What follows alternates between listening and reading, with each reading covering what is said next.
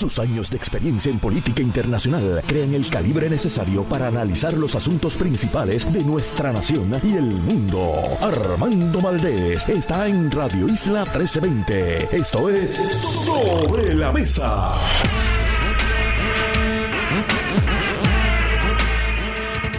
Buenos días, soy Armando Valdés. Usted escucha sobre la mesa por Radio Isla 1320. Hoy en Sobre la Mesa estará con nosotros el amigo Benjamín Torres Gotay. Con él vamos a estar hablando sobre diversos temas relacionados al ambiente internacional. Entre ellos quiero tocar un temita que lo he tenido en la cabeza por algún tiempo. La fascinación de algunos aquí en Puerto Rico y en otras partes de Latinoamérica y el mundo, debo decir, con Nayib Bukele, el presidente salvadoreño, conocido por todos como esencialmente un líder autoritario de su país. Hay una serie de violaciones de derechos civiles en El Salvador que se están dando. El país reporta sobre al menos 3.000 detenciones ilegales que el propio gobierno ha admitido fueron por error. Y sí, quiero hablar un poquito sobre eso porque me preocupa la fascinación que tienen algunos con una persona que algunos dirán ha puesto orden, pero realmente lo que ha hecho es imponer el terror del Estado contra incluso muchas personas inocentes. Y eso es algo que uno tiene que poner en la balanza. En nuestro sistema preferimos tener mil personas culpables en la calle a tener un solo inocente en la cárcel, aunque a menudo no logremos hacer cumplir esa aspiración, pero al menos es la aspiración de nuestro país y tenemos que tener cuidado con estas propuestas que suenan muy simpáticas, pero que traen consecuencias. Además, estaremos hablando con José Pichi Torres Zamora y Ángel Matos, los auténticos, los originales panelistas de los jueves aquí en Sobre la Mesa. A las 9 y 24 el amigo y portavoz de la mayoría del Partido Popular Democrático en el Senado, Javier Aponte de Almagro estará con nosotros. Ha presentado una serie de medidas para modificar la función legislativa, entre ellas la reducción de los salarios de los legisladores y la reducción también del tiempo que tienen que dedicarle a la función legislativa para convertirlos nuevamente en legisladores ciudadanos. Hablamos con él sobre su propuesta y en el último segmento estarán con nosotros del Museo Felisa Rincón de Gautier, Hilda Rodríguez, su directora ejecutiva, y de la Casa del Libro Karen Cana. Hablamos con ellas sobre varias actividades que se estarán celebrando en ambas entidades sin fines de lucro del viejo San Juan, sin fines de lucro culturales. Todo eso y por supuesto como todos los días, el mejor análisis de todos los temas para hoy 12 de octubre del 2023 son las 8 y 5 minutos de la mañana. Los asuntos del país tienen prioridad, por eso llegamos a poner las cartas sobre la mesa. Vamos a poner las cartas sobre la mesa de inmediato. Hay varios temas que quiero discutir en la mañana de hoy. Comienzo simplemente haciendo un comentario y expresando mi solidaridad con la eh, comunidad del municipio de Isabela y con la familia, presumo tendrán familia de esta pareja de retirados. Entiendo que eh, el esposo era un octogenario, la esposa una septuagenaria. Dos personas que por lo visto, según acaba de reportar aquí el alcalde del municipio de Isabela, Ricky Méndez, eh, fueron amordazadas y luego asesinadas a tiro. Y bueno, de lo que he escuchado, ciertamente es un caso muy, muy triste, muy triste. No que los otros cientos de asesinatos que suceden en nuestro país todos los años no sean igualmente tristes. Todos, yo siempre he dicho, todos los puertorriqueños, todas las puertorriqueñas, sus vidas para mí y para nosotros deberían valer lo mismo. Pero claro, hay algunos asesinatos, hay algunos casos, como incluso también el de el juicio de Pablo Casellas, por ejemplo, que reinicia a partir de, mañana con la sinsaculación del jurado.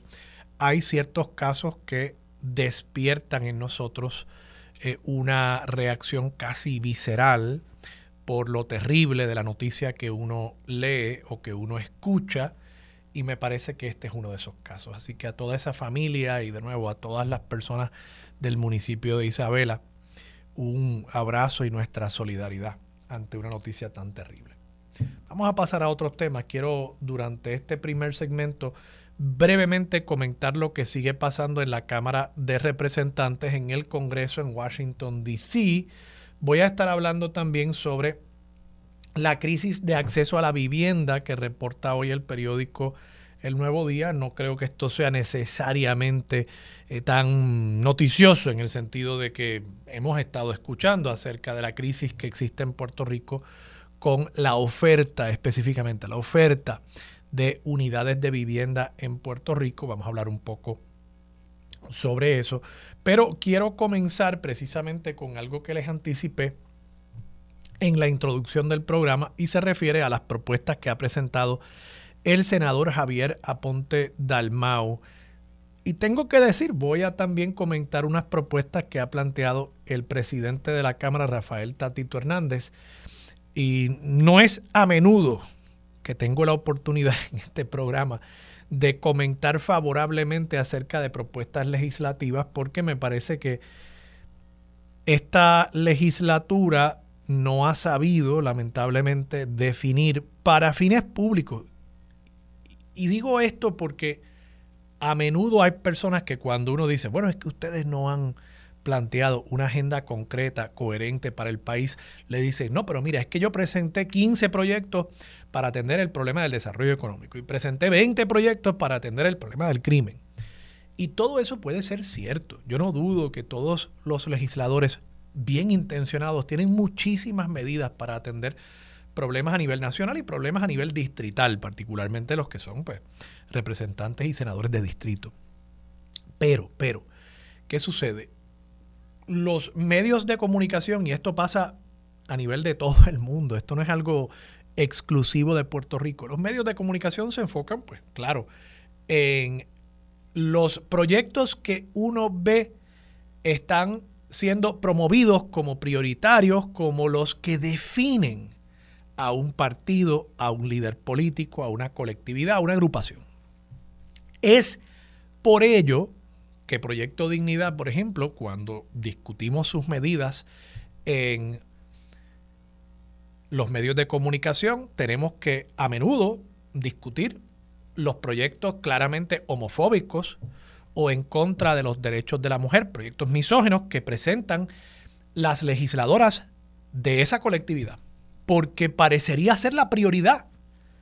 Yo sé, y me lo han planteado líderes de Proyecto Dignidad, que ellos presentan, ellas han presentado otros proyectos. Sí, claro, han presentado otros proyectos, pero los más que hacen ruido porque ellas deciden que esa ha sido y va a ser su prioridad son los proyectos que tienden a polemizar y a polarizar el país.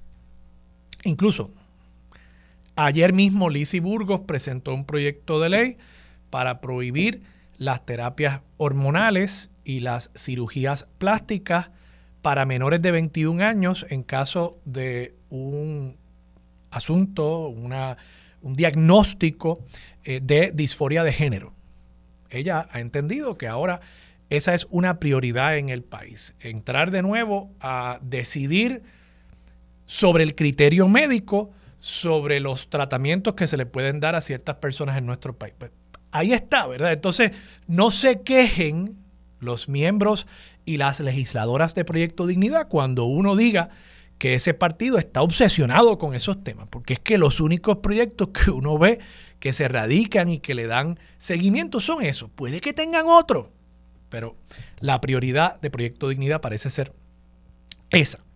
Entonces, volviendo a la mayoría legislativa del Partido Popular Democrático, yo creo que han fallado en muchas instancias durante este cuatrienio, incluyendo el inicio de esta sesión legislativa, en lograr definir claramente qué es lo que representan como colectividad, a través de la gestión legislativa. En ese sentido, insisto, Proyecto Dignidad está claro. Proyecto Dignidad es un partido que tiene una agenda homofóbica y misógena. Y por lo visto, pues hay electores en Puerto Rico que responden a eso. Y mientras más proyectos en esa línea ellos radiquen, pues yo supongo que más electores se sentirán identificados con Proyecto Dignidad. Están haciendo su trabajo, aunque yo discrepe y aunque yo piense que el girar contra el odio para uno acceder a unos votantes, a unos electores, es una mezquindad y un flaco servicio al país. Aunque yo piense eso, están haciendo su trabajo. Victoria Ciudadana, desde la izquierda, ha hecho cosas similares. no quiero decir mezquina, simplemente que han planteado unos proyectos de temas sumamente liberales en un intento por definirse a través de su gestión legislativa y que la gente entienda qué es lo que ellos representan. El Partido Popular creo que eh, ha fallado en eso. Quizás en parte porque tienen también la responsabilidad o la corresponsabilidad de gobernar estando en un gobierno compartido. Pero no ha habido un paquete de medidas que uno diga, caramba, ahora entiendo por qué Tatito Hernández es presidente, por qué José Luis Dalmau es presidente, qué es lo que representa el Partido Popular Democrático. Así que no he tenido muchas ocasiones para decir, mira, aquí hay un paquete de medidas coherente, sensata. Creo que lo que planteó el presidente de la Cámara ayer me luce ser una serie de medidas sensatas y coherentes y es que me refiero a, y cito aquí de una nota de Nidia Bausa en el periódico Primera Hora, página 8 de hoy, me refiero a que el presidente de la Cámara anunció ayer miércoles tres medidas que buscan ampliar derechos a la comunidad inmigrante, una de las cuales permitiría votar en elecciones generales a personas con estatus migratorio definido. Entiéndase, lo que haría ese proyecto es otorgar a personas extranjeras domiciliadas en Puerto Rico con un permiso de residencia legal, entiéndase, un green card, eh, el derecho al voto en las papeletas a la gobernación, legislatura y alcaldías. Y eso pues yo creo que es una medida de justicia social importante, es una medida de inclusión importante y yo voy un paso más allá. Considerando los problemas que tenemos en Puerto Rico, que los discutíamos ayer en el contexto de el cierre de, salas de parto en Puerto Rico, considerando el problema que tenemos tan grave de emigración y de una tasa de natalidad tan baja, la manera de atender, la manera más rápida, sencilla, eficaz de atender esos problemas, la manera en que lo ha atendido Estados Unidos, a pesar de su derecha política, es promoviendo la inmigración, traer personas de afuera para que vivan en tu país. Y en el caso de Puerto Rico, donde por supuesto nosotros, siendo parte de Estados Unidos, no controlamos las fronteras de Puerto Rico, dependemos naturalmente de la política que establezca el gobierno estadounidense, el gobierno federal, en torno a quién puede entrar y quién puede salir, me parece que lo que está planteando el presidente de la Cámara es un mensaje a esos inmigrantes legales en Estados Unidos de que Puerto Rico los quiere recibir, de que Puerto Rico quiere abrir las puertas, de que Puerto Rico quiere ser hogar para esas personas y recibirlos aquí.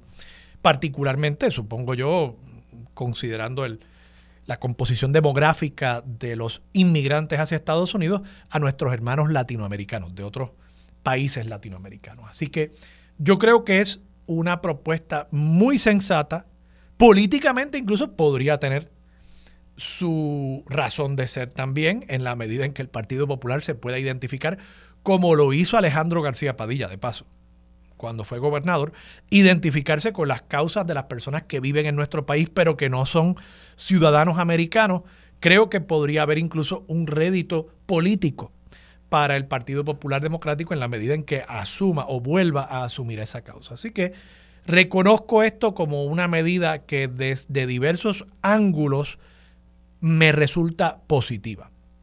Javier Aponte Dalmau, por otro lado, ha radicado varias medidas. La que más está dando de qué hablar es una que reduciría el salario de los legisladores del actual 74 mil dólares, que es el salario base de un legislador, a 30 mil dólares y que modificaría lo que establece la ley hoy a los efectos de que los legisladores son a tiempo completo para convertirlos en legisladores ciudadanos a tiempo parcial.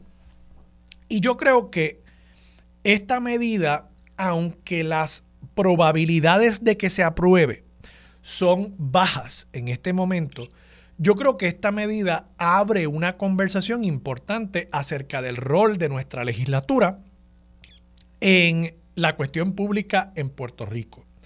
Y me parece que es una conversación que se dejó sobre la mesa luego de, por ejemplo, la votación que hubo durante el cuatrienio de Sila Calderón en favor, mayoritariamente a favor, de una legislatura unicameral.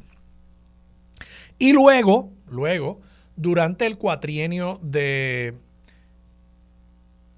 Luis eh, Fortuño, ustedes recordarán que en la legislatura se le estaba pagando a los legisladores, además de un salario, unas dietas, unos estipendios de vehículo, que el estipendio era 1.400 dólares al mes para el que se le olvide.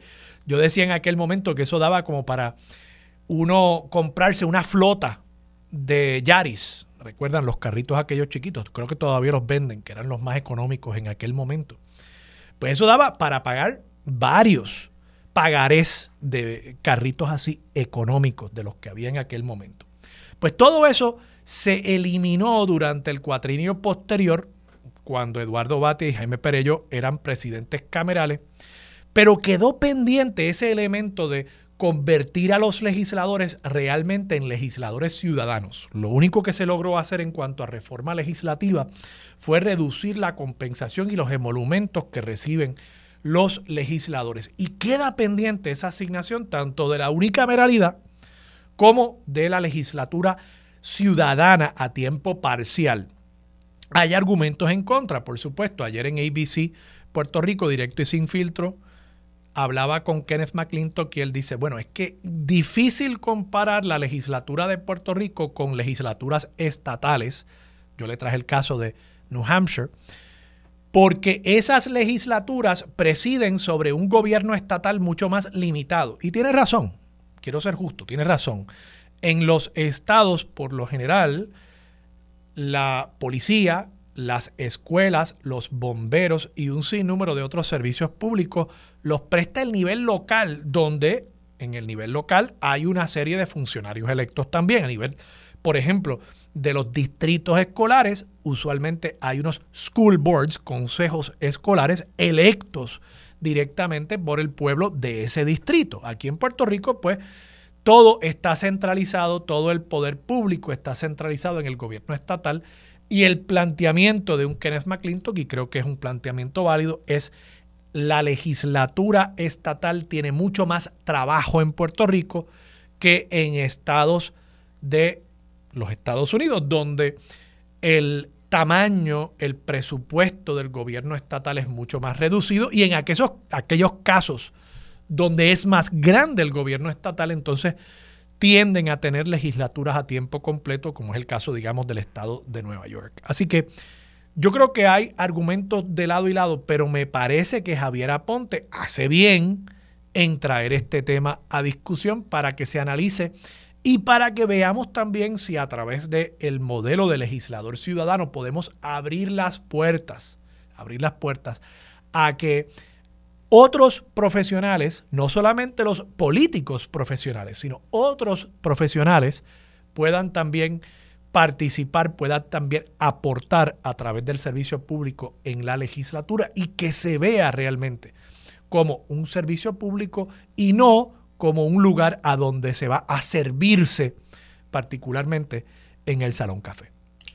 Vamos a la pausa. Regresamos con más de Sobre la Mesa por Radio Isla 1320. Quédate en sintonía. Conéctate a radioisla.tv para acceder y participar en nuestra encuesta diaria. Sobre la Mesa por Radio Isla una de las figuras del periodismo más influyentes de nuestra generación, llega a discutir los puntos importantes de los temas que te afectan. Ahora se une a la mesa el galardonado periodista, escritor y columnista Benjamín Torres Gotay. Regresamos, soy Armando Valdés, usted escucha sobre la mesa por Radio Isla 1320 y en efecto se sienta a la mesa Benjamín Torregota y Benjamín, buenos días, ¿cómo estás? Buenos días Armando, como siempre un placer compartir contigo y con tu audiencia en este espacio. Igualmente, el placer es nuestro que tú nos puedas dar un poquito de tu tiempo por las mañanas Benjamín, le adelanté al público. Esta semana tú publicaste en tu cuenta de Twitter una noticia del periódico español El País, donde se reseñaba la campaña de detenciones que ha habido en El Salvador. Y me pareció interesante tu comentario, el que acompañaba la noticia que estabas copiando a, tus redes sociales, porque me luce que la intención detrás de la publicación es similar a la mía, supongo, y, parte de, una premisa que me parece vamos a compartir. Y es que me parece que en Puerto Rico hay como una especie de fascinación, no solamente en Puerto Rico, en, muchos países. En, Puerto Rico y en muchos de América. Exacto, una fascinación con la figura de Nayib Bukele. Comencemos hablando primero acerca de quién es esta persona y por qué tú entiendes como entiendo yo, que tantas personas de pronto se han convertido en fanáticos de esta figura eh, que, incluso en su país, hay que reconocer, en su país parece tener un nivel de popularidad muy alto, pero que su récord en cuanto a derechos humanos y esa nota que tú publicaste es evidencia de ello, es cuestionable. Sí, pues mira, Armando, Nayib Bukele es el presidente de El Salvador, eh, está en su primer término, antes de ser presidente había sido alcalde de San Salvador, es un hombre joven, yo creo que está cerca de los 40 años por ahí, un hombre bastante joven, muy telegénico, muy eh, hábil en el manejo de las redes sociales, de, la, de este instrumento tan importante y poderoso de comunicación de este tiempo. Y, a la vez que todo eso, muy inescrupuloso también. Eh, el Salvador, como tú sabes y sabe nuestra audiencia, tenía o tiene un problema gravísimo de violencia callejera, eh, de pandillas que controlaban vastos sectores de las ciudades salvadoreñas y del país. Y él emprendió una guerra sin cuartel contra esas pandillas, eh, que básicamente se, para, para hacerlo eh, decretó un estado de excepción, o sea, suspendió los derechos constitucionales y ha encarcelado a decenas de miles de personas la inmensa mayoría de los cuales no se le ha celebrado ningún juicio ni se le ha aprobado ningún delito, sencillamente están encarcelados indefinidamente, eh, sin juicio y sin ningún proceso, por la mera sospecha de ser miembros de pandillas. La historia que yo compartí lo que decía era que una investigaciones de organizaciones no gubernamentales dentro y fuera de El Salvador eh, han encontrado que entre los decenas de miles de detenidos, que la cifra no la tengo exacta ahora, creo que son como 30 o 40 mil, eh, hay por lo menos seis mil personas que no tenían nada que ver con pandillas y sí con organizaciones de derechos humanos y ambientales. O sea que lo que plantea esa historia es que Nayib Bukele está utilizando la excusa de la guerra contra las pandillas para echarle guante también y meter preso a sus enemigos políticos, a la gente que le hace frente y que lo critica. E, esa es básicamente la, situación que está ocurriendo en El Salvador. Eh, Bukele tiene una gran popularidad en El Salvador porque mediante este estado de excepción, ha logrado detener momentáneamente la violencia de las pandillas, los homicidios han bajado dramáticamente, eso es una realidad. Lo que pasa es que eso nadie sabe cómo se va a sostener a, largo plazo porque en algún momento tendrá que empezar a hacer juicios y a soltar gente, eh, como se supone que pasa en las democracias, y, El Salvador supuestamente es una democracia, aunque bajo el control de Nayib Bukele esa democracia cada día está más frágil y más débil. Eh, me imagino que sabrás también, Armando, por ejemplo, que la Constitución prohíbe la reelección y él va a la reelección incluso contra la Constitución. Tú sabrás también que él en algún momento destituyó a los jueces del Tribunal Supremo y nombró a todos los jueces eh, favorables a él. O sea que lo que lo que se llama democracia en El Salvador en este momento está muy muy muy cuestionada. Y, y claro, tú estás planteando eh, democracia con D mayúscula, no democracia liberal, una democracia moderna. Claro. La democracia no es solamente, y yo incluso tenido hasta debates bastante fuertes con, amistades sobre esto. La democracia no es meramente el que la gente vote y una mayoría decide, porque eso se prestaría también para eh, la tiranía, lo que de Tocqueville llamó la tiranía de la mayoría, ¿no? Eh, el que una mayoría, por ejemplo, diga, bueno, pues vamos a esclavizar a este grupo. Bueno, pues nuestra constitución establece que la dignidad del ser humano es inviolable y esa ese derecho inviolable a la dignidad humana es un límite incluso a las decisiones que establezca una mayoría. Y de ahí es que nace pues el concepto de una democracia liberal. Y creo que hay que tener mucho cuidado cuando uno dice, bueno, pues el pueblo de El Salvador ha votado a favor de Nayib Bukele. Sí, eso es, eso es cierto. Pero, pero el, el, poder del pueblo, el poder de las democracias, no puede emplearse tampoco para entonces al inocente, al individuo, al ciudadano, encarcelarlo, por ejemplo. Mira, Armando, hay, en, las redes sociales en Puerto Rico hay un culto a, Nayib Bukele. Hay gente que lo idolatra. Eh, y yo la pregunta que le hago a la gente que viene donde mí con, con idolatría hacia Nayib Bukele es, ok, hay, qué sé yo, 30, 40 mil personas detenidas. No se sabe cuántos son realmente pandilleros y cuántos son inocentes. Y la gente dice, bueno, eh, por la paz, eso, eso, eso, eso pues, vale la pena, por la paz del país ok, la pregunta que yo le hago es, ¿tú irías preso siendo inocente por la paz de tu país? Y ahí que todo el mundo se, ahí es que se le tranca el bolo a todo el mundo, porque todo el mundo quiere o un hijo, perdón, o un hijo, o un hijo, claro, claro, por supuesto es lo mismo. De hecho, incluso un hijo sería peor. Para mí sería peor que mi hijo esté claro, preso, no, pero yo. A mí que me metan preso, pero a, mis hijas. Exactamente. O sea que que cuando uno mira de cerca la situación del Salvador, uno se da cuenta que es una situación insostenible, que ahí están pasando unas situaciones que son eh, inaceptables, que hay una violación masiva de derechos humanos y de derechos civiles, eh, que hay miles y miles y miles de personas encarceladas y, y, los medios de comunicación de toda América, incluso de Europa, como, como es el caso del país, están llenos de testimonios de esos. Este, hay podcasts, hay eh, documentales, hay, hay, hay toda una, una serie de materiales que ayudan a entender esa situación y a entender que lo que está haciendo Nayib Bukele puede parecer bueno momentáneamente, porque la violencia se ha tenido momentáneamente, pero las causas estructurales de esa violencia no se han atendido, no se puede sostener eh, eh, ese, ese estado de excepción permanentemente, no se puede tener las 40, 50 mil personas presas permanentemente sin juicio, o sea que es una situación que en algún momento va a reventar otra vez porque las causas estructurales de la violencia no, no se han atendido. De paso, quiero reconocer el periodista que publica esta nota es Cedric Raciel para el periódico El País, la pueden buscar en la edición electrónica de ese rotativo español. Y de paso, para que quede claro, lo que plantea esta nota es que el propio, y estoy citando aquí, el gobierno de Bukele ha reconocido oficialmente que mil personas han sido capturadas injustamente bajo el estado de excepción. O sea que no estamos hablando ni siquiera de una persona. Son mil personas que el gobierno propiamente reconoce, a saber cuántas más también estarán encarceladas injustamente. 6.000 personas que el gobierno reconoce, vinculadas, muchísimas de ellas, con movimientos ambientales, de lucha de derechos humanos, de lucha de derechos civiles, de denuncia a las políticas represivas. Para aplastar la posición. Aprovechó el miedo, el justo miedo que tiene la sociedad salvadoreña al tema de la violencia y las pandillas para echarle mano a sus enemigos políticos. Yo estuve en San Salvador hace unos años, tengo que decir, y la verdad es que en San Salvador yo llegué a ver restaurantes de comida rápida, de, pollo frito, como los que tenemos aquí.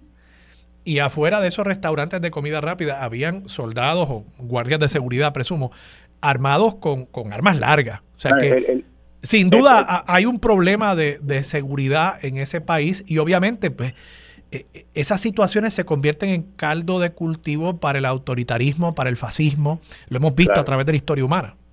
El, problema de violencia en El Salvador, al igual que lo es en Honduras y que lo es en, en, otros países centroamericanos, eh, e, es, es, realmente ah, espantoso. estamos hablando de, de niveles de asesinatos per cápita a veces de 100, de 150, de 200, que eso es. Nosotros en Puerto Rico nos horrorizamos con la violencia y aquí el promedio de per cápita siempre está entre 18, 20, 22, 25 a veces en los momentos más terribles. Estamos hablando de, sitios en los que... que es alto en comparación con países industrializados, pero con muchos de estos países eh, centroamericanos lamentablemente es relativamente bajo. Eh, en Puerto Rico, tú dices, sí. en pues Puerto, Rico. Puerto, Rico, en comparado con países como El Salvador, como Honduras, eh, eh, es, este, es bajo, claro. Pues comparado con Estados Unidos y con países industrializados es, altísimo. De hecho, la tasa de homicidios en Puerto Rico, por lo regular, es cuatro, cinco o seis veces más que la, que la de Estados Unidos. Benjamín, brevemente, ¿por qué tú crees que hay esa fascinación en Puerto Rico con esta figura?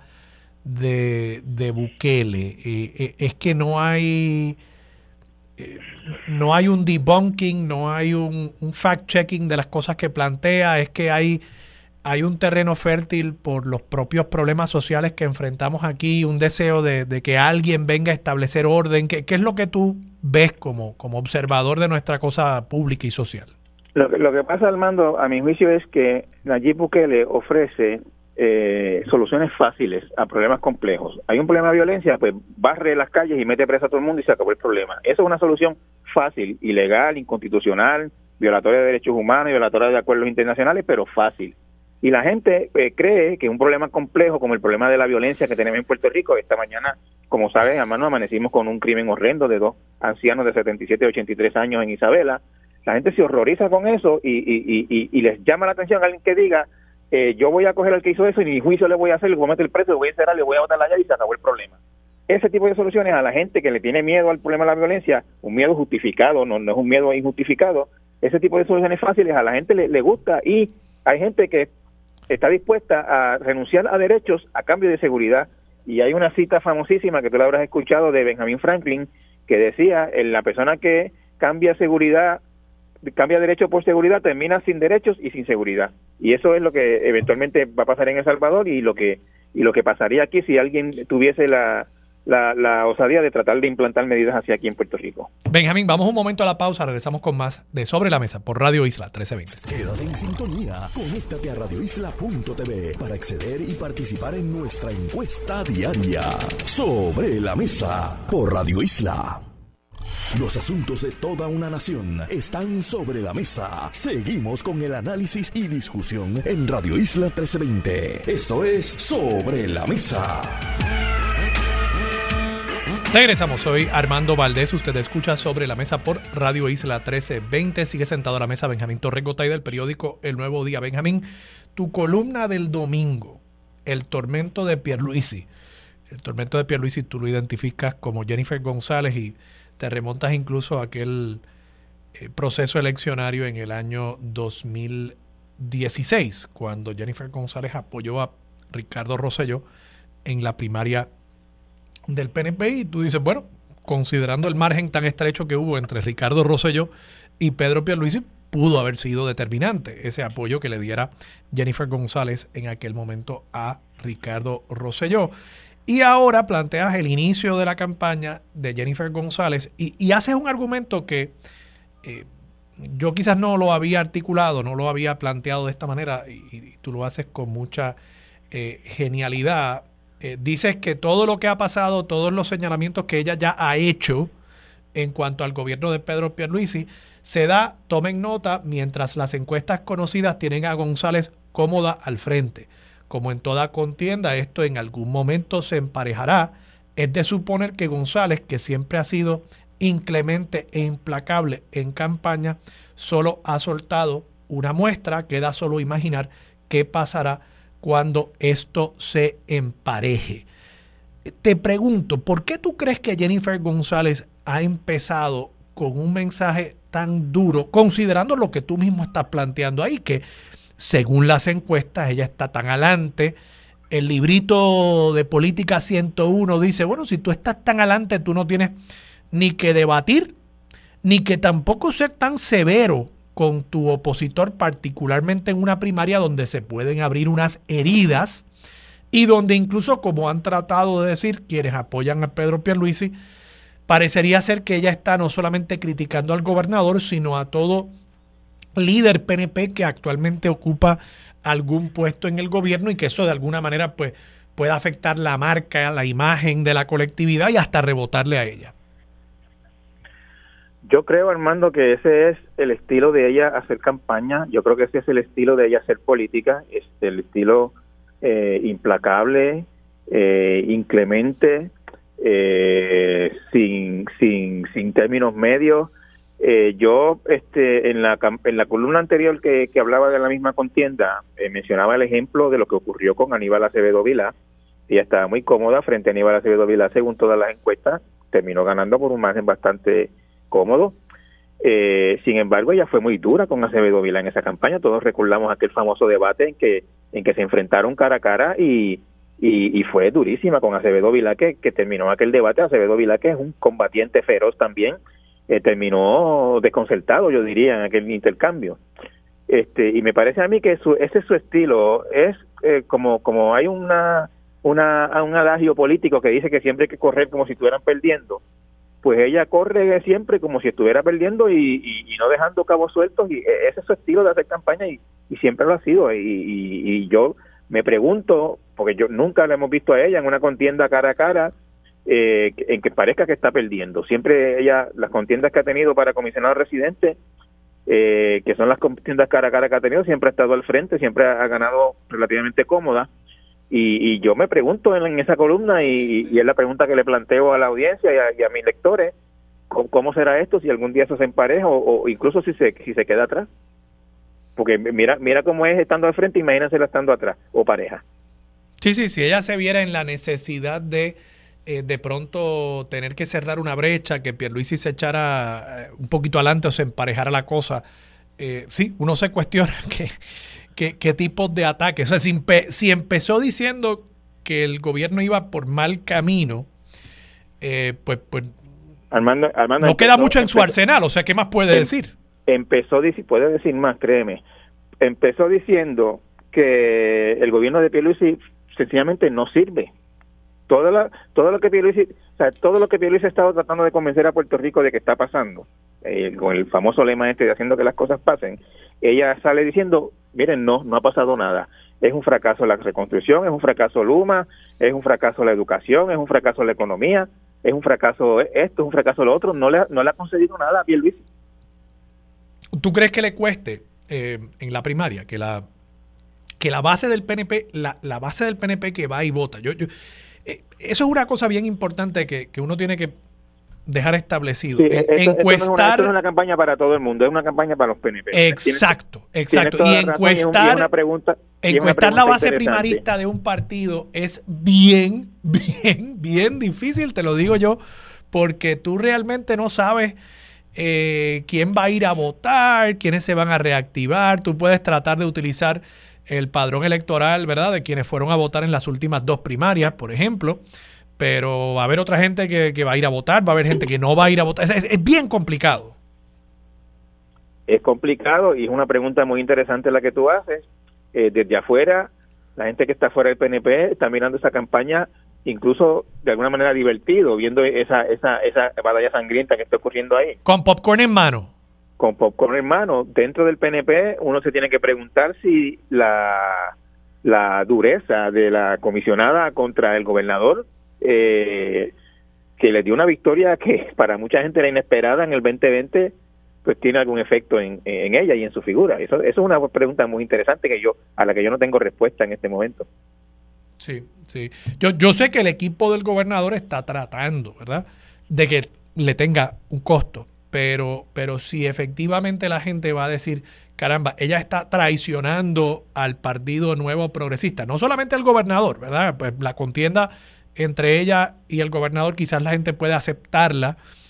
Eh, y el propio gobernador hay que reconocer también en un contexto distinto, pero también retó a una gobernadora de su partido, a Wanda Vázquez la vez pasada. O sea que ya hay un precedente, no idéntico, pero hay un precedente. Sí, pero era, era, era una, es una situación, la de Wanda Vázquez era una situación muy atípica, ella era, ella no tenía raíces eh, de acuerdo. En el, en el PNP era, era una figura, o sea, era algo distinto, no, no era, no era, no era, no, era no, no, no, se compara con lo que está ocurriendo ahora.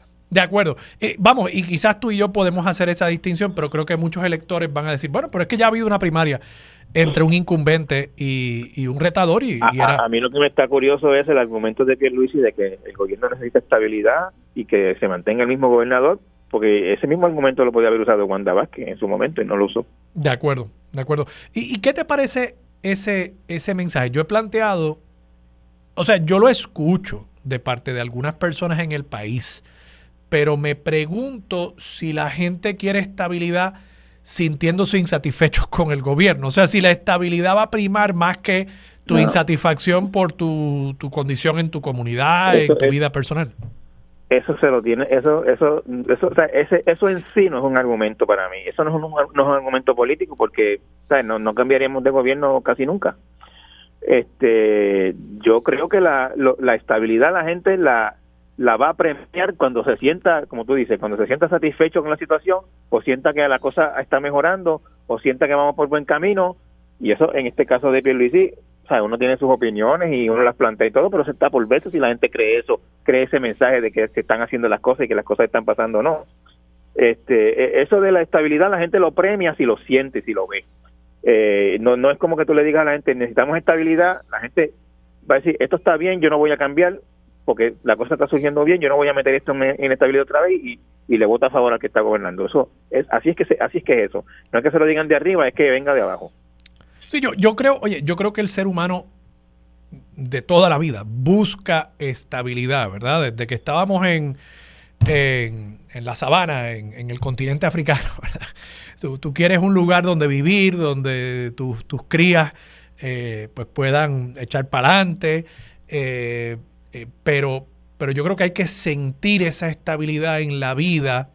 No es una cuestión que me pueden vender porque hay un gobernador de ocho años que eso es estabilidad en mi vida. O sea, no, no, creo que, que, se reduzca a eso. Y, si quieren que ese sea el mensaje, pues tienen que... En política, Armando, en política, especialmente en situaciones en crisis como la que llevamos viviendo en Puerto Rico hace eh, más de 15 años, eh, es lo contrario. La gente eh, elige un gobierno y quiere resultados a los seis meses o a los siete meses o al año y si no ve resultados concretos empieza a mirar por otro lado otra vez por eso, que hemos estado en este cambia-cambia desde el, desde el año 2000 hacia acá. Eso es cierto, eso es cierto. Bueno, Benjamín, muchas gracias por estar disponible para Sobre la Mesa. Siempre a tu orden. Benjamín Torres Gotay del periódico El Nuevo Día. Vamos a la pausa, regresamos con más de Sobre la Mesa por Radio Isla 1320. Quédate en sintonía, conéctate a radioisla.tv para acceder y participar en nuestra encuesta diaria. Sobre la Mesa por Radio Isla. Aquí discutimos los temas legislativos con fuentes expertas, directas y sin miedo a hablarle al pueblo. Ahora se une a la mesa los legisladores José Pichi Torres Zamora y Ángel Mato.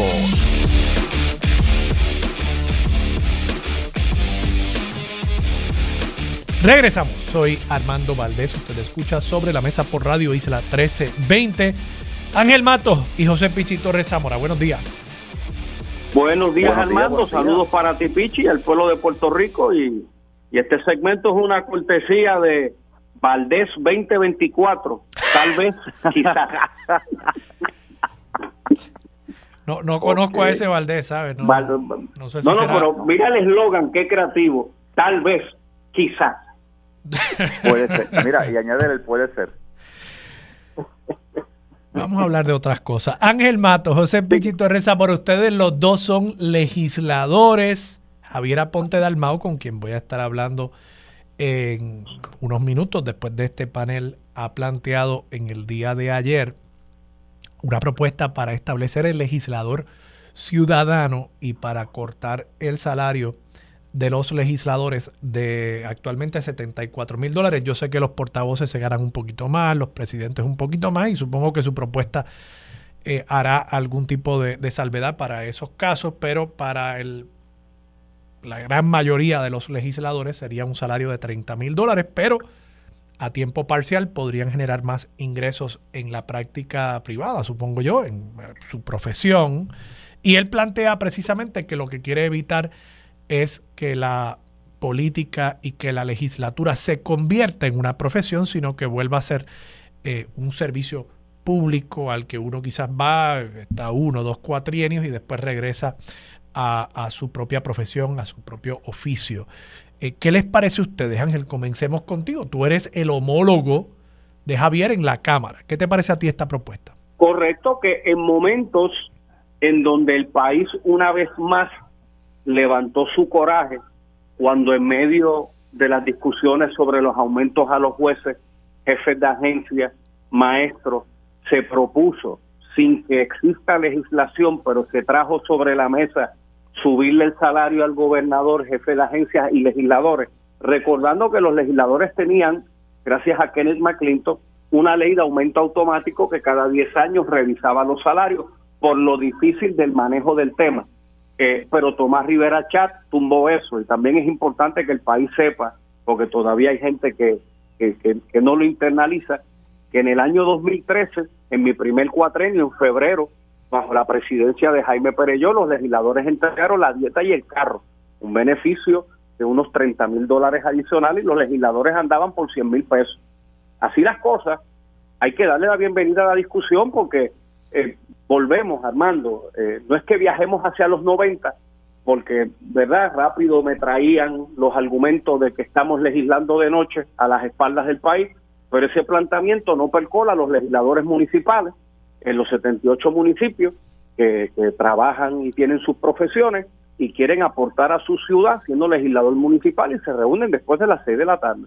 Esto es una buena oportunidad para que profesionales, doctores, médicos, ingenieros, personas que tienen una profesión y una carrera, pues puedan tal vez mirar y decir, quiero ayudar a mi país, un cuatrenio, dos cuatrenios, sin menoscabar la profesión que yo tengo. Sin el beneficio de leer la medida, sé que viene con unas garantías éticas y también hay otro proyecto que reduce el tiempo de la segunda sesión ordinaria, que no es constitucional, en la misma dirección, generar unas economías y estar a, a los tiempos del siglo XXI. O sea, por lo que me estás diciendo, parecería que más allá de darle la bienvenida a la conversación, tú entiendes que, que podría darse una movida en esa dirección o que debería darse una movida en esa dirección. Es un proyecto originado en el Senado que habrá tiempo para discutirlo, cruzará la Cámara.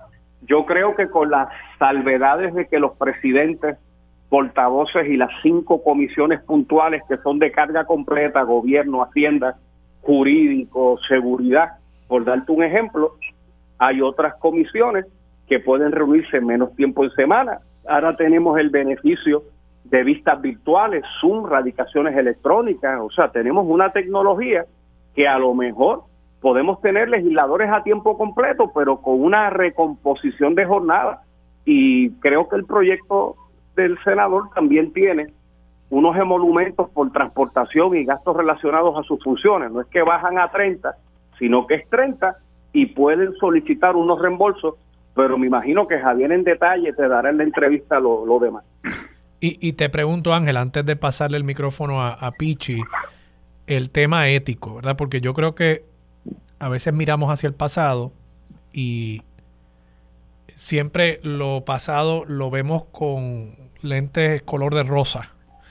Eh, pero había un problema y yo recuerdo en la campaña, creo que fue del 92, Pedro Rosselló planteó que iba a establecer el legislador a tiempo completo y en aquel momento se veía como una movida de avanzada, progresista, porque hubo unos problemas, particularmente en esa última legislatura de la época de Rafael Hernández Colón, con una serie de, de acusaciones de empleados fantasmas y demás. Eh, de también conflictos entre la función legislativa, que en aquel momento era tiempo parcial, y la profesión de algunos legisladores.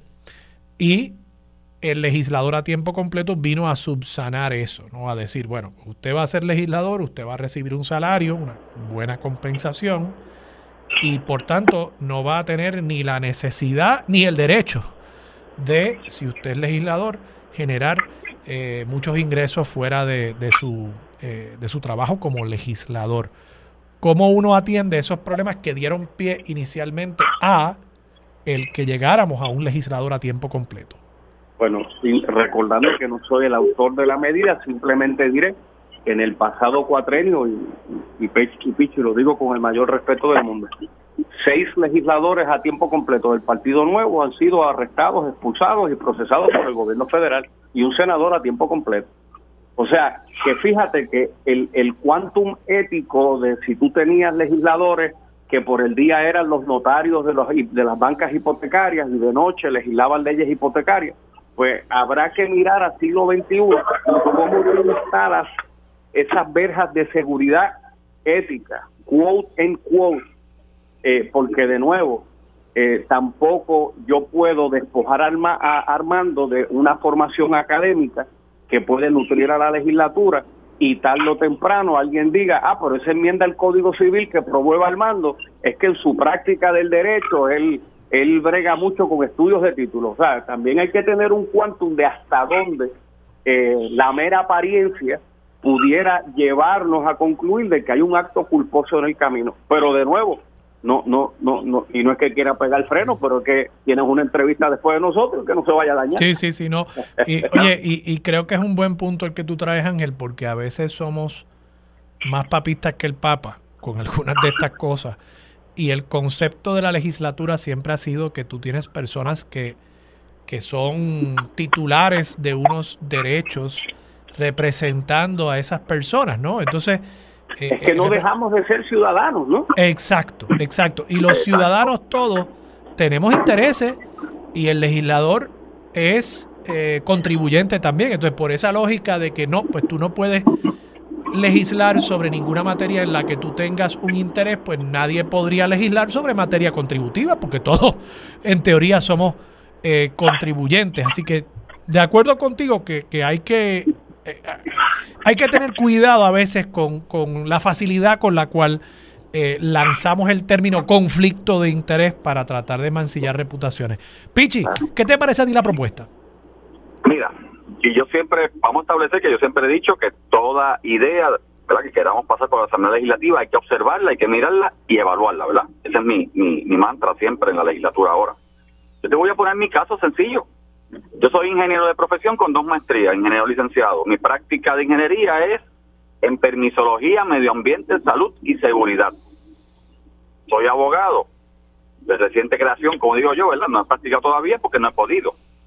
Te pregunto, ah, y, y súmale a esto, Armando, cuando yo accedí a aspirar por primera vez en el 2010, yo tenía un puesto en la empresa privada de 15 años, muy bien remunerado, o sea, que me pagaba muy bien y yo renuncié al mismo para ser legislador a tiempo completo. Y aquí estamos, salí, entré y aquí estamos, sirviendo a Puerto Rico. Te pregunto yo, con la medida del, del compañero senador, 30 mil para yo mantener mi familia, fine. Tengo 52 años, tendré 54. Yo puedo y se me va a permitir a mí radicar permisos en el gobierno de Puerto Rico o alguien va a decir que eso es antiético, no ético porque soy legislador y estoy radicando permisos con mi licencia de ingeniero como siempre lo había hecho. Primera pregunta. Segunda pregunta, con mi licencia de abogado, ¿podré yo entonces, más allá de la notaría, podré yo entonces trabajar en un bench y llevar caso en los tribunales de Puerto Rico? ¿O alguien va a levantar la bandera de que eso es antiético? Me pongo el caso mío, que puede ser el caso de muchos. Pero no solamente eso, vamos a decir que aprobamos el proyecto. El proyecto dice 30 mil y búscatelas afuera. En el caso del que viene de afuera y ya tiene su trabajo o su práctica, la tiene bien montada. Te pregunto yo, Armando, Pichi Torres Zamora, que no tiene práctica ahora mismo y no tiene trabajo, ¿qué tiene que hacer los primeros seis meses del año, del próximo cuatrenio, para ganarse 30 mil pesos extra para mantener a su familia? Porque sigo siendo papá de dos, papá, mamá de dos. ¿Me entiendes? Así que son muchas las cosas que hay que evaluar. Yo creo firmemente en cambiar la ley, yo creo firmemente en crear tres tipos de legisladores, un legislador, ¿verdad? O tres, un, tier, ¿verdad? Una ley donde te, te permite ser legislador a tiempo completo, o legislador, lo que yo llamo y siempre he llamado legislador pro bono, que es el que no se gane 30 mil, que se gane un peso por aquello de que tengo que tenerte en el gobierno de alguna manera. Y tú te puedes ganar lo que tú quieras allá afuera, pero vienes solamente a legislar, pero en la legislatura ni tienes secretaria, ni tienes oficina, ni tienes chofer, porque veniste solamente a legislar los días de sesión. Así que yo te doy un cubículo, como se lo doy en cualquier empresa, con una secretaria para los 10 o 15 que decidan ser así, ¿verdad? Un cuerpo legal que lo paga la propia, que ya está allí en la Cámara o el Senado, para que tú radiques y mandes a radicar las medidas que quieras radicar y legislas. Y obviamente está el legislador a tiempo completo que quiera atender a su público, etcétera, etcétera. Yo creo que podemos llegar a entendido pero de la, de la nada arrancar un proyecto diciendo, no, si los que están allí a tiempo completo están perdiendo el tiempo. Es más, porque lo escuché ayer también de otras personas, no, ¿verdad? no del distinguido senador, pero de otras personas. No, si, si es que los que están allí se están ganando eso y jamás se van a ganar ese dinero, o sea, porque allí hay gente que realmente no va a ver 70 mil pesos en su vida, sino como legislador. Watch out, los hay. Por eso es que creo, y te pongo como ejemplo, porque yo tengo dos profesiones, yo tengo dos maestrías, yo me las he ganado allá afuera, yo he trabajado, por, yo he sido cuenta propista, a la misma vez que he sido ingeniero en la empresa privada. ¿Cómo vamos a deslindar y cómo vamos entonces a poner las garras o vamos entonces a, o sea, me vas a limitar el salario a un legislador X, pero también le vas a limitar su práctica privada, porque si yo tuviera mi negocio propio que vende cositas allí en la esquina del cual yo siempre ¿verdad? he subsistido, eh, pues mira, fine, porque el negocio sigue operando, pero no es el caso de todos los que estamos allí. O sea, mucha gente allí ha llegado asalariado. Uno que trabaja, los que trabajan en el gobierno, pues claro que tienen su salario garantizado, van y trabajan en el gobierno regresan. Por eso es que esto es más grande. O sea, no es simplemente decir para la grada, lo voy a bajar a 30 mil, que se fastidien, como el, el stream y la calle dice, que los legisladores y senadores son la cosa más bárbara del mundo, hay que seguir bajando el salario y, by the way, que vivan debajo del puente. Ese es mi problema con, con ese proyecto. Sí, o sea, yo, yo sin duda creo que hay que hay que analizar esto con detenimiento. El planteamiento que tú hiciste de algunos legisladores que no se ganen nada, que simplemente vayan a, a, votar, digamos. Eh, yo creo que también resulta, resulta interesante. Eh, incluso es, es como sucede en muchos estados. Eh, en el estado de New Hampshire, por ejemplo, yo recuerdo la última vez que vi los datos, creo que el, el presupuesto total de la Asamblea Legislativa, de la rama legislativa del estado de New Hampshire era algo así como 20 millones de dólares. O sea, era una, era una chavería.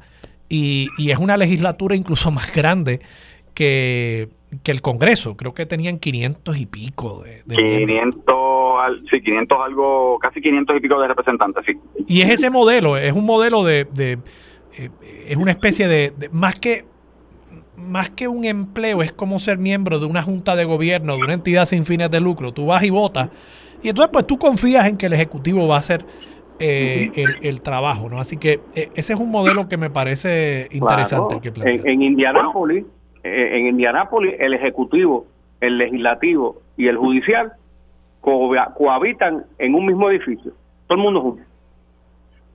Imagínate. Bueno, y, y te puedo decir que en Vermont, la legislatura, yo conocí a la presidenta del Senado de Vermont, ellos tienen un modelo así, solamente es una sesión a principio de año, cobran solamente dietas, eh, el patrono le tiene que guardar su trabajo, ¿verdad? Mientras están en sesión, pero no cobran nada del patrono. El cobro del patrono es cero, es cero. Solamente la dieta que no da para vivir, porque me lo dijo la senadora. Y en el caso de ella que era presidenta, pues una vez sale de la sesión como presidenta, así que tiene que seguir atendiendo sin ninguna otra remuneración que trabajar este, de otra de mil maneras posibles. los modelos se pueden verificar. Ahora, watch out, porque por hacer una cosa buena o entender que lo estamos haciendo bien, pues la realidad podría ser que de repente quien único pueda ser legislador en Puerto Rico sean personas que económicamente estén muy bien, entiéndase que tienen negocios o son o tienen dinero, o tienen caudal, por no decir millonarios, este que o sea, que no tienen ningún tipo de problema con dejar la práctica retirados, para ir por un tiempo. retirados podría ser también. Retirados también, porque ya tienen su, su, su, su dinero. Mira, retirado no tendría problema, pero del pool de personas que estamos trabajando, tenemos capacidad para trabajar ahora, pues entonces una persona que podría, solamente las personas económicamente bien, eh, económicamente estables, porque tienen su ingreso de alguna manera, ¿verdad? Son los que podrían entonces entrar a la legislatura, porque otras, o empleados de gobierno, porque otras personas lo van a pensar de mil maneras. Este, porque económicamente con 30 mil tú no mantienes una familia, y te lo digo yo que soy papá de dos solo. O sea, porque yo siempre me uso de ejemplo, Armando, porque como yo soy papá de mamá y mamá, que tú sabes mi historia, este, obviamente cuando somos solos no es lo mismo porque no tenemos a, la pareja que nos está ayudando. Así que de eso que se trata, otra vez, bienvenido, porque yo lo quise tocar el correo pasado, Johnny Méndez no lo quiso tocar, el tema. Y creo que es un tema que tenemos que tocarlo y creo que hay posibilidades de hacer un híbrido en, toda en todo, de, todo lo que se propone. Otro tema legislativo que quería traerles a ambos, y quiero empezar contigo, Pichi, en este caso, presumo que Ángel, presumo que Ángel va a estar a favor. Eh, porque es una propuesta del presidente de la Cámara, pero me gustaría tu criterio. El presidente de la Cámara está planteando el permitirle el voto a personas que viven en Puerto Rico legalmente, pero que no son ciudadanos estadounidenses, o sea, que tengan el permiso de residencia permanente en la isla, tengan un green card. Eh, yo te puedo decir, ese era el caso, por ejemplo, de mi, de mi abuela, que, nació en Brasil y, era residente eh, permanente en Puerto Rico, pero nunca se hizo ciudadana americana. Eh, y claro, pues no, no, podía votar, ¿no? Entonces, yo creo que más allá de ser una medida de, justicia social, creo que es una medida también de inclusión social y que en una jurisdicción como lo es Puerto Rico, donde tenemos un problema tan serio demográfico, envía un mensaje ¿no? de que el país está abriendo las puertas a recibir, a darle la bienvenida a esas personas. Y, quién sabe si eso podría hasta provocar que, algunas personas, eh, quizás estoy siendo muy optimista, pero que decidan mirar a Puerto Rico como un destino para, para radicarse. Estas personas que, tienen, eh, ¿verdad?, eh, su estatus migratorio como residente permanente. ¿Qué te parece a ti? Mira, de entrada yo soy pro voto. Te digo, o sea, yo soy de los que cree porque el voto, en la democracia el voto es la fuerza.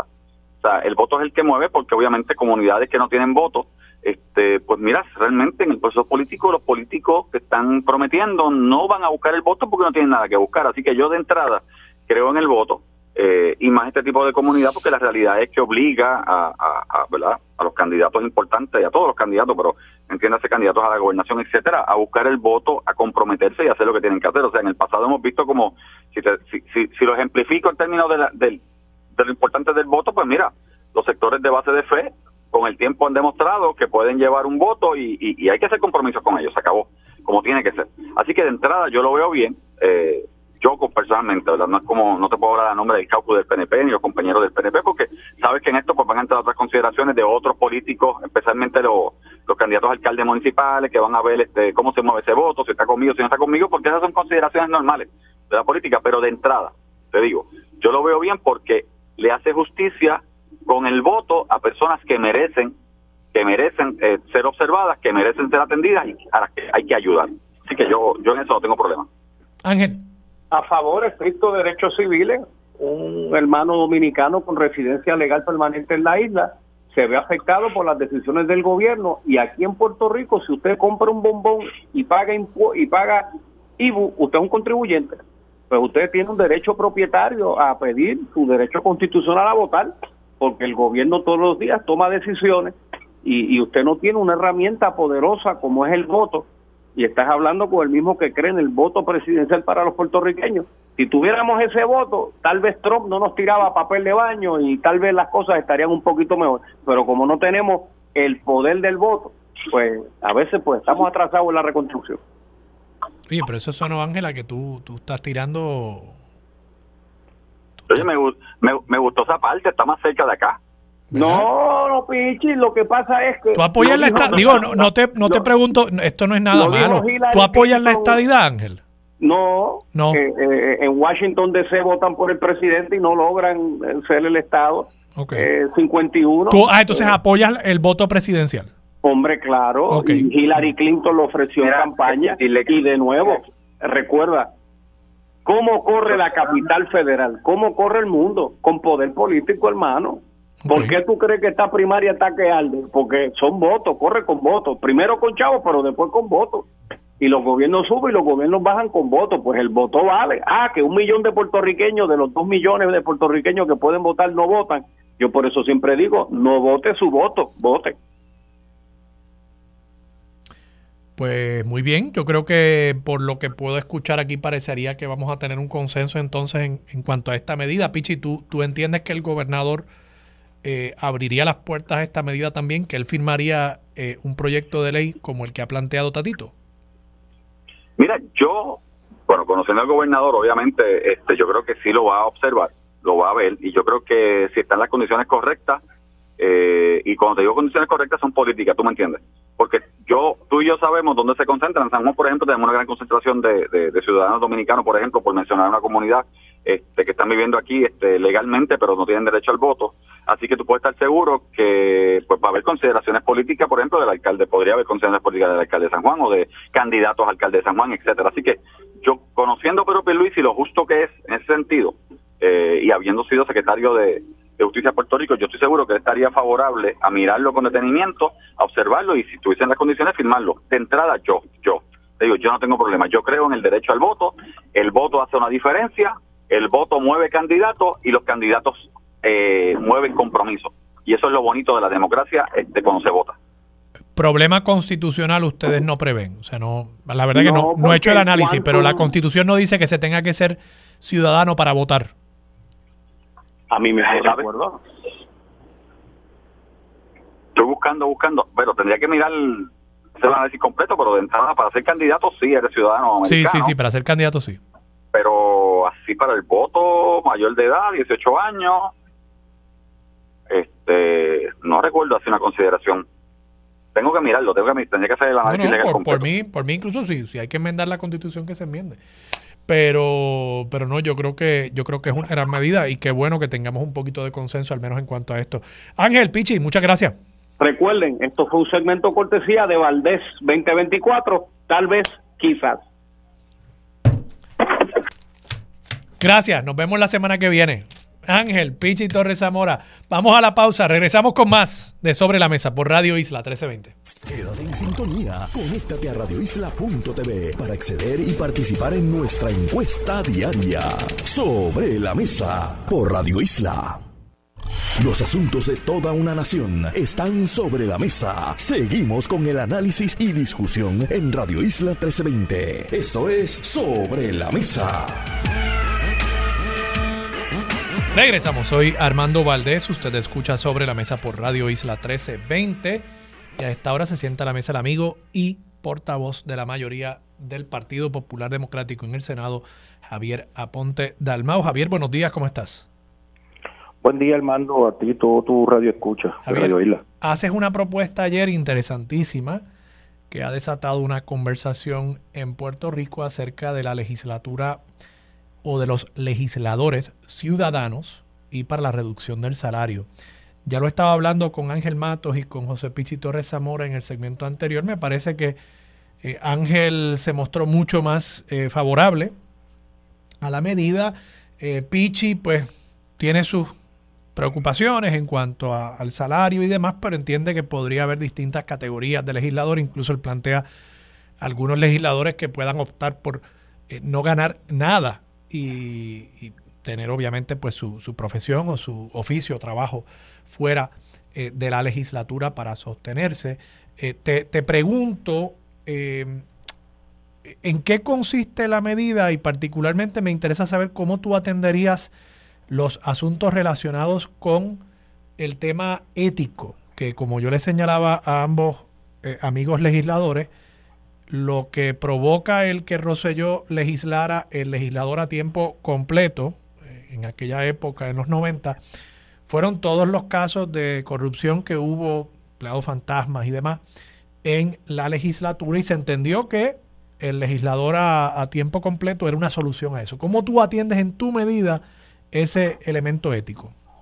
Excelente pregunta, Armando. Mira, eh, eh, este paquete de medidas, ayer que estábamos presentando esto ante y, agradecer a, la organización de hecho en Puerto Rico porque lo presentábamos ante un grupo extenso de empresarios, académicos y este proyecto lo estaba moderando en, la presentación el ex senador Eudaldo Baez Galit, quien trabajó con esto desde la función de legislador a tiempo parcial como era originalmente y como bien tú hablas, cambió en el 2000, en el 94 con, con el gobernador Rosello y se enmienda 2013 con Alejandro García Padilla, pero esa figura del legislador ciudadano queda siendo una función laboral a tiempo completo.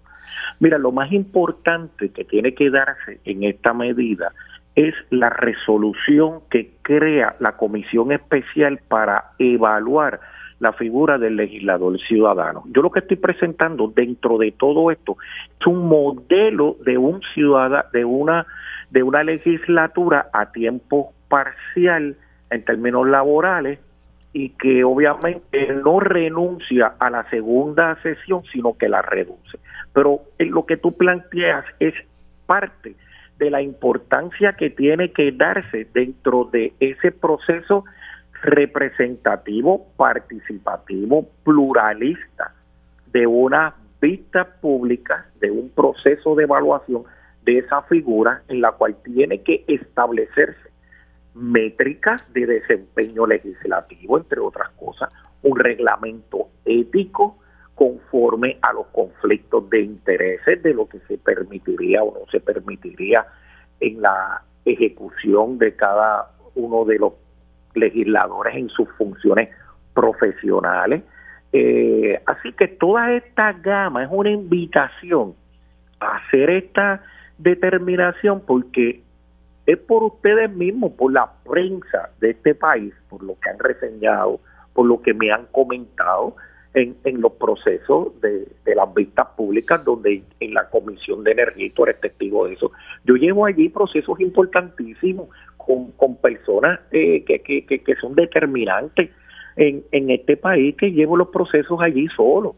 Eh, y, y, que la participación en los procesos de, de, incluso de las mismas sesiones a veces allí parece que no que no hay sesión o, o son mono, monólogos lo que se están llevando allí a cabo. Así que eh, yo entiendo que parte de este diálogo que he tenido con sectores académicos, empresariales, eh, de diferentes sectores, con la inquietud de por cómo justificamos en un país que está en quiebra, en un país que no ha podido en más de 10 años legislar un modelo de desarrollo económico, la educación está fracasada, la seguridad.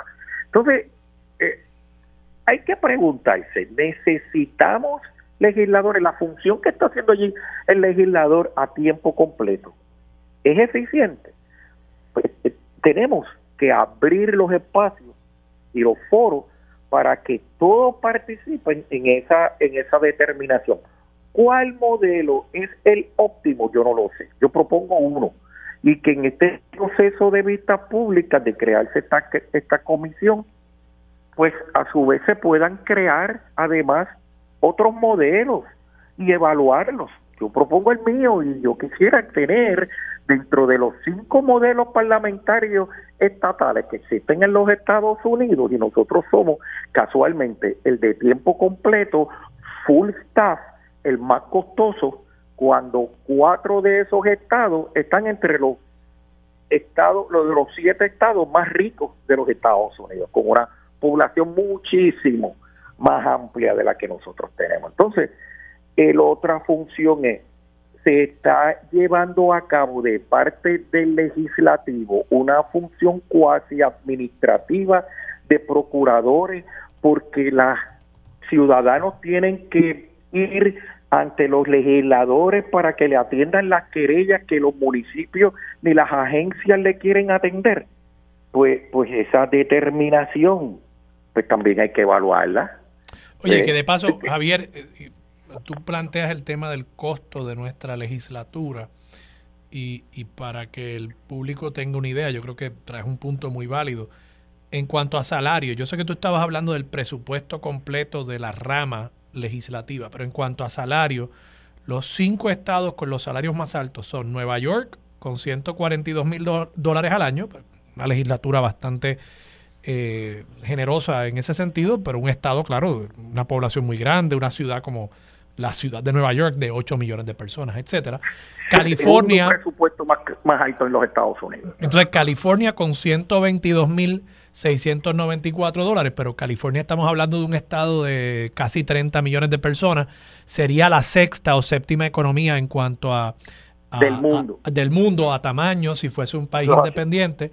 Pensilvania, Pensilvania 102 mil dólares, Illinois 85 mil dólares y Massachusetts 73 mil dólares. Ya básicamente ahí llegamos al nivel de Puerto Rico. O sea que Puerto Rico es entre los 50 estados la jurisdicción, probablemente la número cuatro o quinta en cuanto al salario base de los legisladores.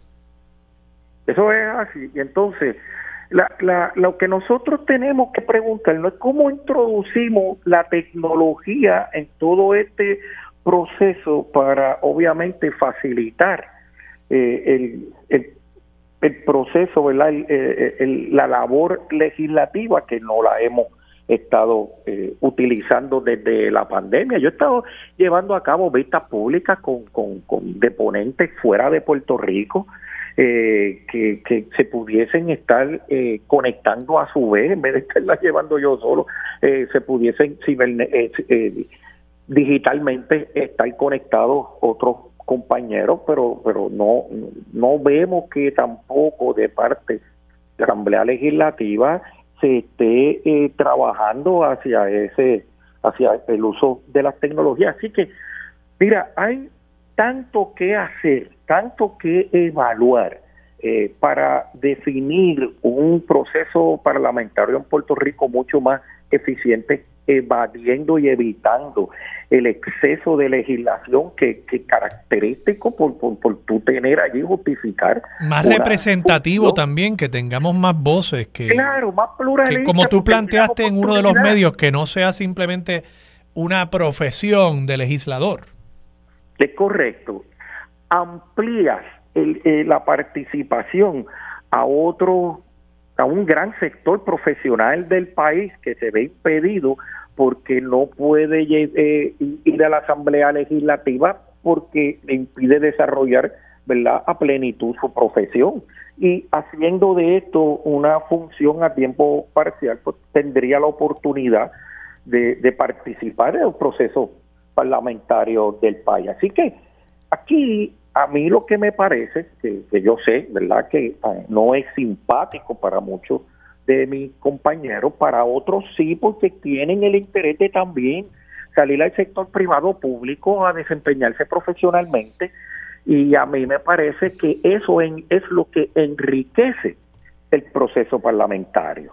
Y, y lo que estamos haciendo es, como bien tú dices, creando una clase política profesional en beneficio de los partidos políticos que han sido quienes han querido esta, este, esta gestión eh, laboral a tiempo completo más que otra cosa para beneficio de sus instituciones. Y yo creo que los partidos políticos son importantísimos, pero más que eso, en el momento preciso en que nosotros estamos viviendo en Puerto Rico, saliendo de un proceso de una quiebra, eh, pues dicta mucho de que nosotros tengamos un proceso eh, parlamentario, el quinto más costoso de la nación norteamericana, siendo una de las poblaciones más pequeñas en términos de, región. Así que eh, es, un llamado, este, no, es no es a tomarle miedo al tema,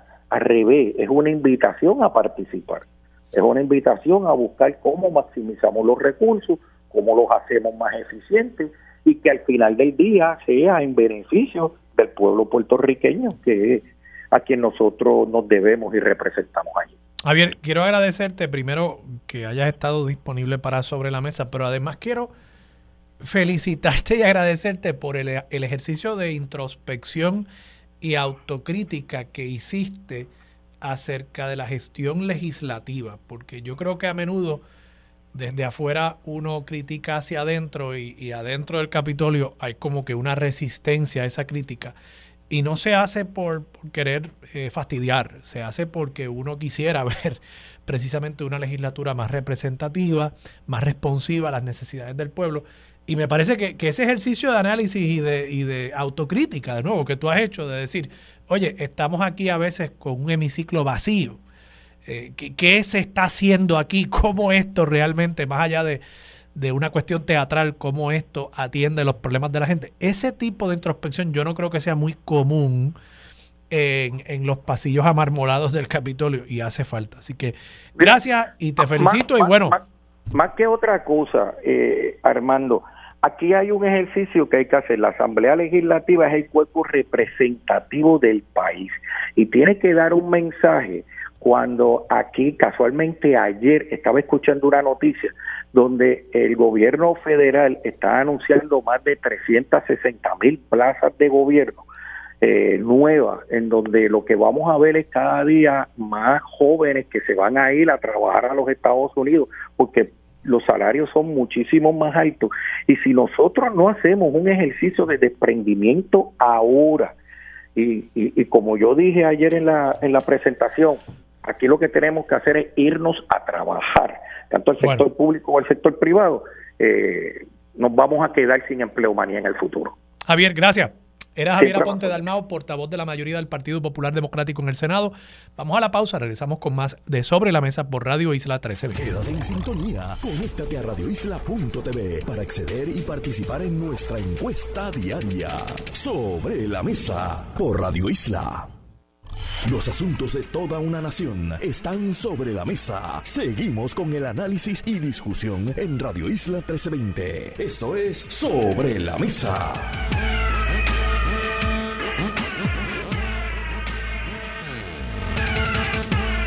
Regresamos, soy Armando Valdés, usted escucha sobre la mesa por Radio Isla 1320. A esta hora están con nosotros Karen Cana de la Casa del Libro e Hilda Rodríguez de la Casa Museo Felisa Rincón de Gautier. Buenos días a ambas. Hola, buenos, Buenos días. días, Armando. Karen, comencemos contigo. ¿Qué tienes en la Casa del Libro en las próximas semanas? Bueno, pues mira, como prometido la semana antipasada, eh, vamos a hablar de los talleres que vamos a estar dando este sábado y el próximo sábado. Eh, nosotros estamos mostrando eh, la exhibición Adquisiciones Recientes, que se trata de obras, ¿verdad? Sobre todo eh, artistas, grabadores, artistas puertorriqueños que cuyas obras han pasado a formar parte de la colección, pero además tenemos libros raros y objetos que narran de alguna manera que se han adquirido, ¿verdad? Para hilvanar la historia del libro. Entonces, este sábado, de 2 a 5, vamos a compartir un taller bien, bien chulo, bien bonito, interesante, usando un cilindro, un sello en cilindro, en piedra, que se usaba antiguamente para eh, comunicarse, ¿verdad? La- Mantener una comunicación entre los pueblos antiguos y que al rodarlo por el barro se, forma, se, se veía la imagen del sello. Así que vamos a estar practicando eso con barro y con papel para que vean cómo funciona. Eso Eh, es- esos sellos, esos sellos eran como una especie de, de imprenta temprana o, realmente solamente era una imagen que se seguía reproduciendo. Pues mira, eh, los sellos, eh, los sellos en cilindro, ¿verdad? Los sellos cilíndricos son muy, muy, muy antiguos. Eh, hay, hay personas especialistas que piensan que tienen más de 3.500 años. Otros incluso piensan que pueden ser más antiguos todavía. No se pueden considerar imprenta temprana porque no se reproducían múltiples, ¿verdad? En papel o en velum. Este, pero sí se usaban, eran grabados al bajo relieve, o sea, se tallaba la piedrita o, por ejemplo, el cobre, que tenemos uno pequeño en cobre también, eh, perdón, en bronce, eh, se tallaban y con eso se, se- sobre el terreno, ¿verdad? Sobre el barro o la arena, se, se imprimía y se veía siempre la misma imagen, ¿verdad? Este, pero no podríamos llamarlo imprenta temprana. ya. ¿Y qué, qué ibas a hablar de otra actividad? Sí, esto, repito, ¿verdad? Para los radioescuchas que eh, esto es este sábado de 2 a 5, el Art Lab de cilindro, de impresión en cilindro. Entonces luego, el sábado 21, también a la misma hora, de 2 a 5, tenemos eh, un taller muy lindo de eh, dibujar y pintar paisajes en medio mixto.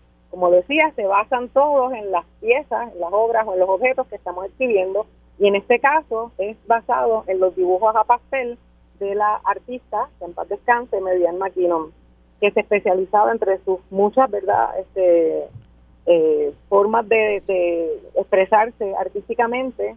Ella pues dominaba el pastel, el dibujo del pastel de una forma increíble, maravillosa. Así que vamos a estar haciendo paisajes y pueden ver los de ella en la exhibición, paisajes hermosos, dibujados, en donde tenía un terreno que hoy en día es un refugio de animales, eh, y donde ella vivía y hacía todos estos dibujos preciosos. Así que están invitados a participar con nosotros este sábado 14 en el taller de cilindro, impresión en cilindro, y el próximo sábado 21 en el taller de dibujo al pastel. Excelente. Y Hilda, en el caso de la Casa Museo Felisa Rincón de Gautier, ustedes tienen hoy precisamente, eh, entiendo que es solo virtual, una charla interesante que se titula Un Caribe atómico, crónico de, crónica de la muerte anunciada. Hablamos un poco de ese tema. Eso es así, la charla esta noche será de manera virtual, le estará ofreciendo el profesor Rafael Alvarado desde Nueva York y él utiliza la canción del Gran Combo, La Muerte, para explorar los miedos que, que vivió la isla durante la época de la Guerra Fría y todo lo que eso implicaba, esos años de la Guerra Fría que estaba el bloqueo en Berlín, la guerra de Corea, el lanzamiento del Sputnik, pues utilizando la canción del Gran Combo de la muerte, él va a estar refiriéndose a todos esos sucesos y cómo se veían desde Puerto Rico. Ya, o sea que es, es básicamente la lectura que se hacía desde aquí de toda esa eh, ansiedad, digamos, colectiva que se vivió eh, en, en el, inicio esencialmente de la era atómica nuclear, ¿no? Correcto. Incluye la época, digamos, de la crisis de los misiles, de la crisis cubana. Llega hasta la crisis de los misiles del 63. Que por supuesto eso involucra eh, grandemente nuestro vecindario, ¿no? el, Caribe eh, y Puerto Rico, por supuesto, como la gran vitrina de la democracia de, las administraciones americanas, era parte de todo ese juego geopolítico. Es interesante que traigan este tema en momentos en que el mundo vuelve a sentir una gran ansiedad, tanto por lo que está pasando en, en Ucrania y conflicto con, con Rusia, la invasión rusa, un poder nuclear, por supuesto, eh, y ahora también lo que está sucediendo en, en el Medio Oriente, ¿no? Entre eh, Hamas y, e Israel. Exacto, y también tomando en consideración que hace poquito la película que estuvo en los cines, así que... La de Oppenheimer. Eh, Oppenheimer, así que también tomando todo eso en consideración y la situación que estamos viviendo en estos momentos de, en el mundo. Bueno, pues antes de irnos a la pausa, Hilda, nuevamente, para que las personas puedan eh, participar de esta charla, un Caribe Atómico, ¿cómo lo pueden hacer? Pueden enviarnos un correo electrónico a museofeliza.hotmail.com para recibir el enlace o, como siempre, le invitamos a seguir nuestras redes sociales. En la página de Facebook también pueden encontrar más información sobre esta charla y todas las actividades que nosotros tenemos en la Casa Museo. Y en el caso de la Casa del Libro, Hilda. Karen. este, aquí Perdóname, Karen. Me quedé pegado con Hilda. Karen. Eh, nos pueden llamar al 787-723-0354. Los talleres son gratuitos. Nos eh, pueden llegar allí, pero este, tienen un cupo limitado, así que es mejor registrarse. Y para ello, o nos llaman o nos escriben a info arroba la casa del libro punto org. Los esperamos. Excelente. Bueno, pues muchísimas gracias a ambas, a Hilda y a Karen. Ya lo saben, la Casa del Libro y la Casa Museo Felizar Rincón de Gautier, dos eh, museos y entidades culturales del Viejo San Juan que hacen una labor extraordinaria por educar y continuar la propagación de nuestra cultura puertorriqueña y caribeña. Vamos a la pausa, regresamos con Mili Méndez. Dígame la verdad, es lo próximo aquí en Radio Isla 1320. Sintoniza Radio Isla 1320 AM y o radioisla.tv.